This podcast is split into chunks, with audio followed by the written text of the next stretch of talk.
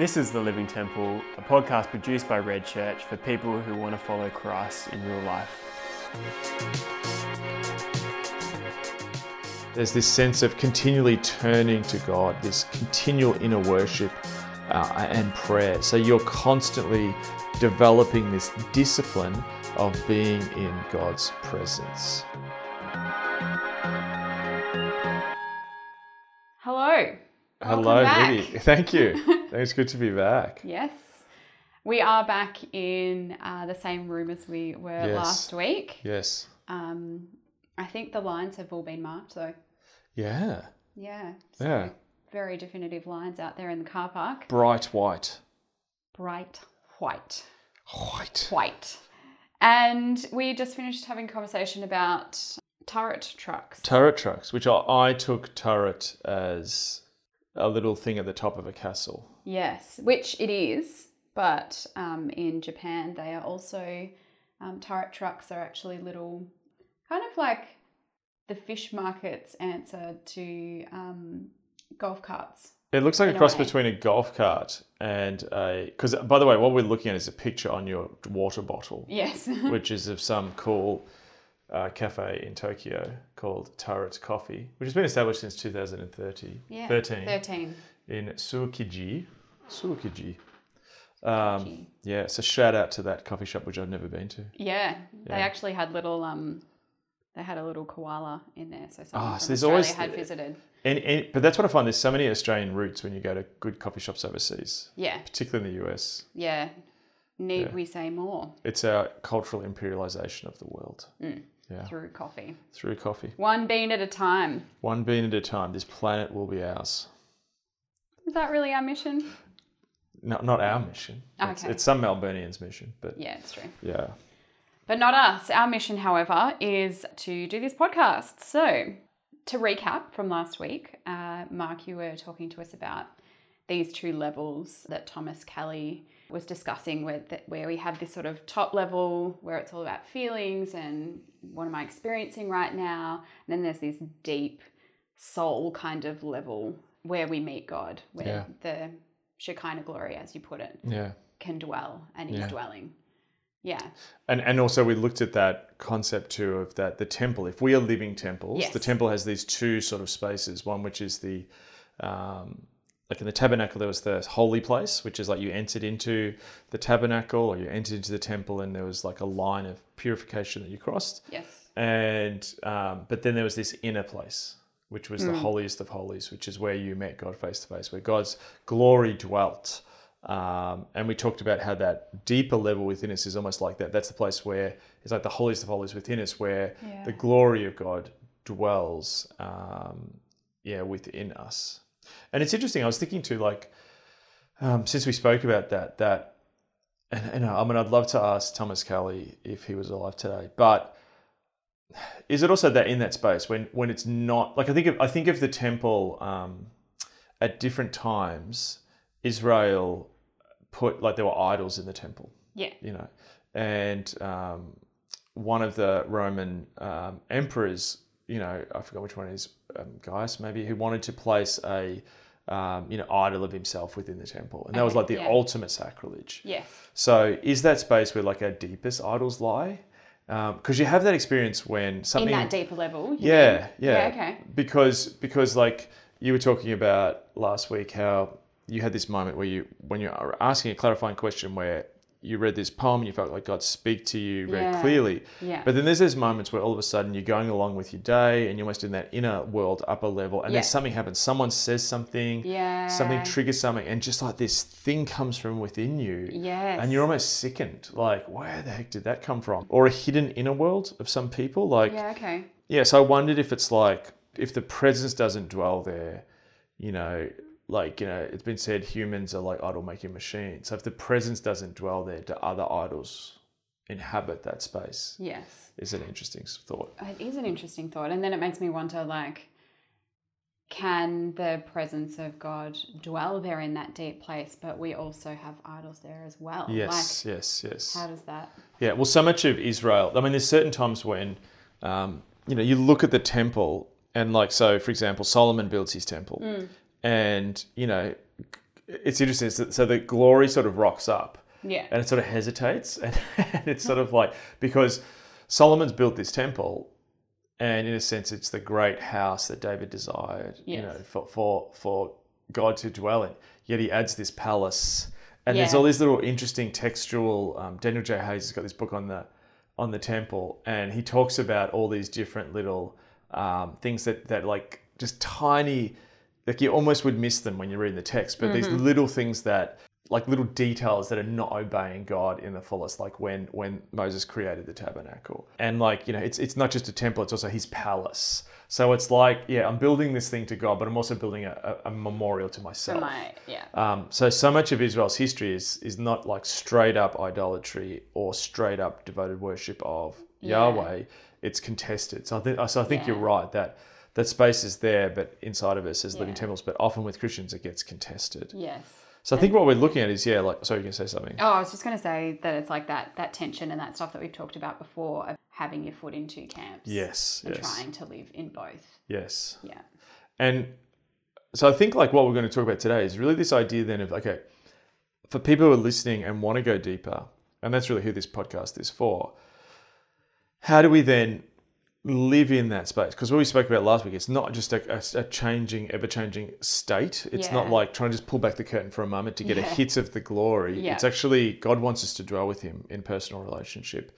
So how do we? Now that we can have full access, and we looked at Yes. Second Corinthians last week, how it talks about the veils being lifted, Mm-hmm, we can see God face to face, and how do we step into that space where we're being remade in His glory? So, really, it's this sort of Kelly. Kelly, and talk about this. Said it's almost this um, very simple practice of bringing like your mental habits of reflecting that you're in the presence of God. There's this sense of continually turning to God, this continual inner worship uh, and prayer. So you're constantly developing this discipline of being in God's presence. Our intrepid soundman is waving. Um, Ah. Waving. He's googled something um, on this point. Would you maybe hand Daniel Oh, yes, the I will microphone? hand as, him has become the microphone. tradition Yes. um, when he when he has good things to say. Um, yeah, I think this has just sparked a, uh, an interesting kind of conversation in my own mind and kind of ties in with uh, kind of a book biography, or not even biography, like a journal almost um, that I've been reading by a guy named Frank Laubach.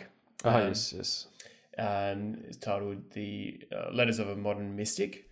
Um, it's just a short little thing, and um, and he just he's a he's a missionary in Papua New Guinea back in the 30s, um, and he just kind of begins on this kind of experiment, I suppose, of um, yeah, of being in constant communi- communion with God, I suppose. And it, it's just one of his entries here from January 22nd, uh, 29th, sorry, 1930. He says, I feel simply carried along each hour, doing my part in a plan which is far beyond myself.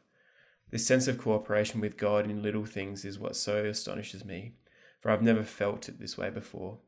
I need something, and I turn round to find it waiting for me. I must work, to be sure, but there is God working along with me. To know this gives us a sense of security and assurance for the future, which is also new to, to my life. I seem to have to make sure of only one thing now, and every other thing takes care of itself. Or I prefer to say is what, or I prefer to say what is more true: God takes care of all the rest. My part is to, and this is a part I suppose that's really stuck out for me. Um, my part is to live this hour in continuous inner conversation with God and in perfect responsiveness to His will to make this hour gloriously rich. This seems to be all I need to think about.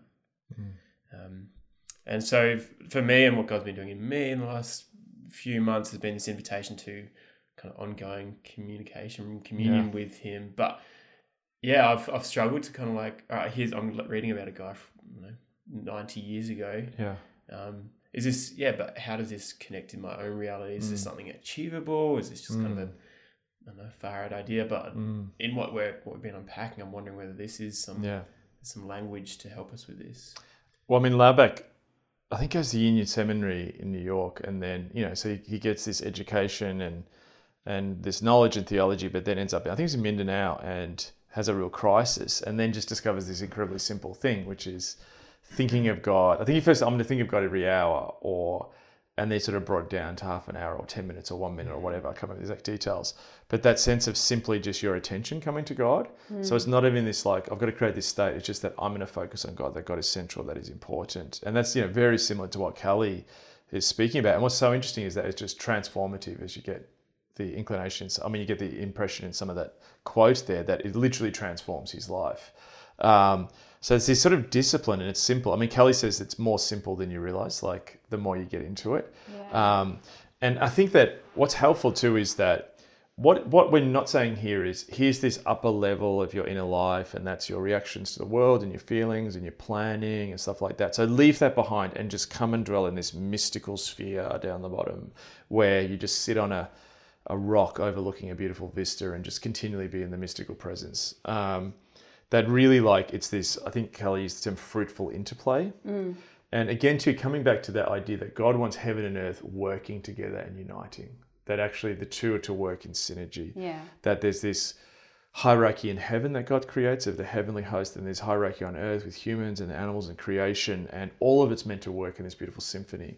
And you see that in Genesis 1 as it sort of sets out this this hierarchy in the skies and on and on the earth. And so our lives are meant to reflect that. So it's this concept of, you know, where Kelly says, here is no discipline in absent mindedness.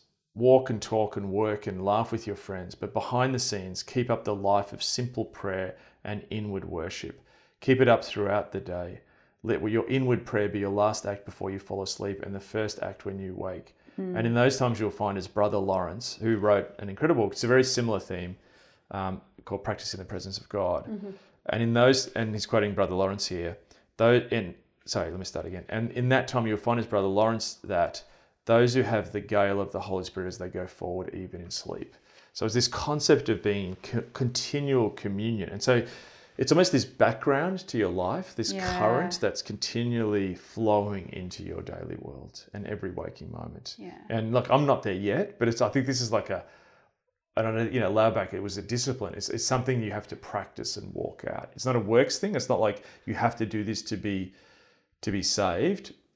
Because we're saved, we can enter into the presence. Yes. Yeah. But this is a way of going deeper and being transformed in that glory, as that mm. Corinthians verse promised.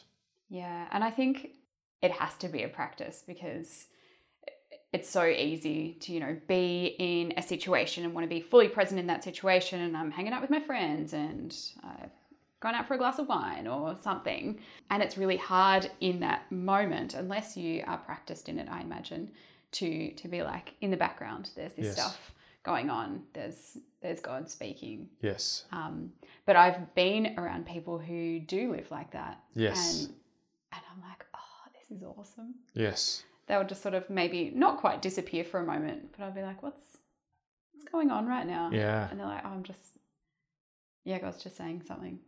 Isn't it funny? like, yeah. I want that. yeah. And it's not like you go, oh, is that that kind of person? But it's like a process that you see people in. yeah. Do you know what I mean? Yeah, yeah, yeah. Like, and you know it. Mm. Like it'd be really hard. Like you're not going to see it visually. It's a certain interaction people have Yeah. with God in the world. yes. And it, and once you see it, it's so precious. Yeah. And you're right. You're just like, I want that. Yeah. Yeah. So I guess when I think about those kind of people who do have this sort of ongoing um, interaction with God, it's like when God speaks to them, there God's giving them a new perspective on how to look at the world. I've often explained it as like kingdom eyes, like looking at Yes. the world and seeing the world as God does. And I've had so many glimpses of that, Mm. but that practice of being in it and being present in it is so fascinating. Mm. Yeah, and I would love, I guess I would love to know where to start with that also. Well, I- think like once you're practicing that mental habit of like, I've tried to do it where I just continually stopping. Yeah. and I might not even working. And this is really simple. Mm. What I've done is I literally have just been touching. You, you can't see because it's being recorded, but I literally just almost touch my sternum, Yes. um, and it's just a reminder that there's that level there, Yeah. and to, to press into. It's like, oh, God's with me, and and and what I'm finding is it changes how I weigh things, and it's this Mm. idea of like, if you've got that sort of initial level one, that let's just call it the holy place, your inner life, and things come into that, and um, I'm going to use the example. Just say you're looking for work, and all of a sudden this job comes, and it's Yep. like, oh wow, that ticks the box, and and my mum would probably think that's good. And um, wow, it's actually a little bit flattering because they said these 12 nice things about me and they seem to genuinely want me. And like, yes. it's in that space. And then you sort of go, okay, stop, stop. And then you bring it down. And this never happens this quickly, but I found like you bring into that space and you sit with it and you pray and you put the other voices aside and you bring it into God's presence. It's like a light is shined on it and it reveals it, mm. and you go, hang on. Yeah, I don't know if this is going to work. Like, Yeah. am I just saying yes because me? And it's like God goes, this is what I think. Yeah. Like, and it's like what's revealed as it's like the eternal perspective. When you bring it down there, you go from the temporal perspective, because you know, earth into the heavenly perspective, eternal. And that's where I think whether it's like you know fruit or chaff is revealed and this concept that in that space like it's it's it's the eternal perspective is really revealed and you look at it through the big story of god and you look at it through his ways and his contours so it's this incredibly important um, just way to weigh the world so if that's going on all the time Yeah. you know, and even people differently. Like you might be the thing, you're like, oh, there's a bunch of people there, and oh, there's the friends, and they're having a great time, and Yeah, yeah, yeah. I'm interacting with that, and that's brilliant. And then it's like you stop, and then you're like, hang on, there's this person over here.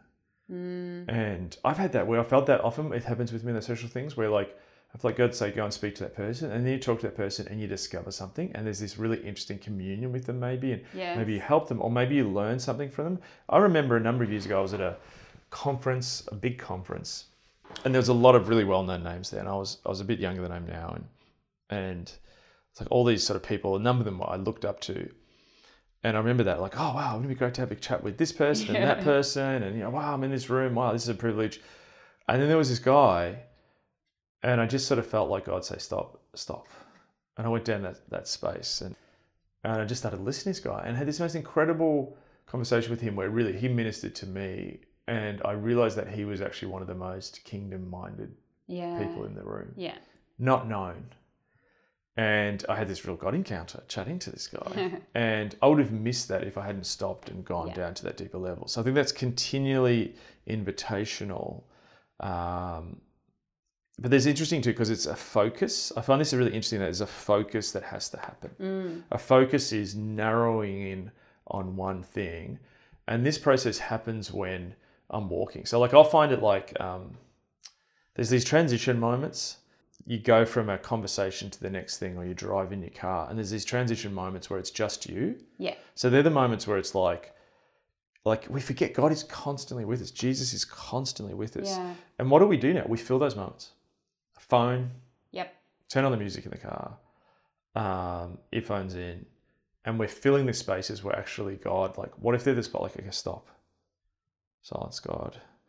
So it's it's it's this really interesting thing where it's about you know there's all- in mindfulness and all that sort of stuff, which I think the secular world's jumping on onto all this stuff, but they talk about being present, you know, and there's an element that there's a secular version of that, but then I also think if God is alive and real and he's active and he's like, hey, I want to talk to you. I want to hang mm. out with you. Hey, I've got something to say about what's happening now. Yeah. Hey, I want to give you advice in this moment. I'll give you knowledge. I want to give you wisdom.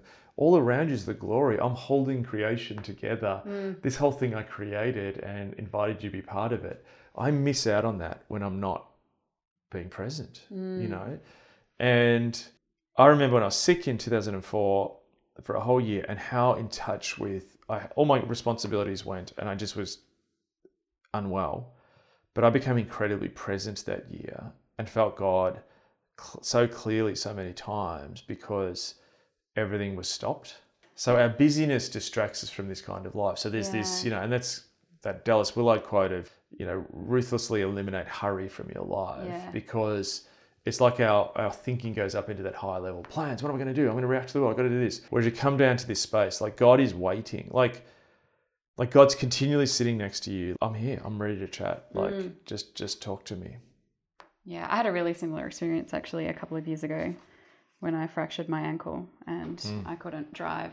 I couldn't really go to work unless somebody came to pick me up. And yeah, and I didn't expect it. But God started speaking to me through all of these different things. It was kind of startling at the time. I was like, oh my goodness, what is Mm. going on? And it was because I had to stop. Yes. Yeah, I didn't have any other option. Well, Kelly says this really interesting thing of how it's like like we're attached to the world. So our Mm. busyness attaches us to the world. I'm just going to read it. He says, Um, so sort of this this bringing things down into that deeper place with God in that holiest of holies. Hmm. Paradoxically, this total instruction proceeds in two opposing directions at once. We are torn loose from earthly attachments and ambitions. So, in other words, we're torn from the world when we go into that space. Yes. And at the same time, we're quickened to a divine but painful concern for the world. And this line is brilliant. He plucks the world out of our hearts, loosening the chains of attachment, and hurls the world into our hearts. So what he's saying there is we're attached to the world, so we can't we can't minister to it because we're attached to it and we're Yeah. participating in its brokenness. But then when you break your attachment to the world satiating that that that holiest of Yeah, holy yeah. emptiness in us, and we go, only God can do that. And God's actually there. He's done on the cross. He's there. He's here. He's available. He wants to shape me in His glory. I want to reflect His glory. That all of a sudden, like He breaks the world, and then you can minister to it. It's almost Yeah. like people are in a codependent relationship, and they've got to emotionally unentangle to then again Yes. actually love each other. Yeah. It's like that's like us in the world. So this practice is breaking attachment to the world to see how we are called to the world. Yeah. And this is so a call for the church Yes, as well as us as individuals, right? totally. Yeah. And that's where the, the church is called to be the temple as well. The Yeah, church is called yeah. to be that. And I think it's like we become codependent with the world and attached to the world and enslaved to the world when we, we just have earth. Mm. But when there's this heaven and earth intertwined, it gives us a perspective to be in the world. But our controls are being run by heaven Yeah. and, and God's will, which could be a good thing to talk about next week. Yes. Excellent. Thank you.